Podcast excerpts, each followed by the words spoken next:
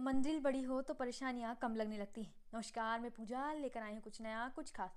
दोस्तों, वैसे तो हर किसी की ज़िंदगी में परेशानियाँ आती हैं। किसी के जीवन में कम, किसी के जीवन में ज़्यादा आती हैं। लेकिन जब लक्ष्य होता है ऊँची उड़ान भर जाने का, सपनों को पूरा कर जाने का, कुछ कर दिखाने का, तब परेशानियों को झेल कर आगे बढ़ना होता है। जीवन में अगर हमें आगे बढ़ना है तो हमें छोटी छोटी परेशानी को नज़रअंदाज कर आगे बढ़ना होता है। क्योंकि अगर हम हर चीज़ को देख कर चिंता करने लगे, उस पर ही अपना समय बिताने लगे और यही सोचने लगे कैसे होगा कैसे होगा तो हम आगे कुछ नहीं कर पाएँगे। इसलिए कहती हूँ कि ज़िंदगी में जब सपने बड़े देखो तो छोटी छोटी मुश्किलों से डरो मत। उनका सामना करो और आगे बढ़ो। और जहाँ ज़रूरी ना हो, वहाँ उसको इग्नोर करके आगे बढ़ो। क्योंकि यही ज़िंदगी है। यही ज़िंदगी है जहाँ छोटी परेशानियाँ, बड़ी परेशानियाँ आएँगी। लेकिन तुम्हें ये याद रखना है कि तुम्हारे लिए जीवन में सबसे ज़्यादा इंपॉर्टेंट क्या है? अगर तुम्हें सपनों को अचीव करना है, तुम उसे देखो, ना कि ये कि तुम छोटी छोटी प्रॉब्लम्स को आकर परेशान हो रहे हो। तुम्हें लग रहा है कि अब कैसे होगा, क्या नहीं होगा?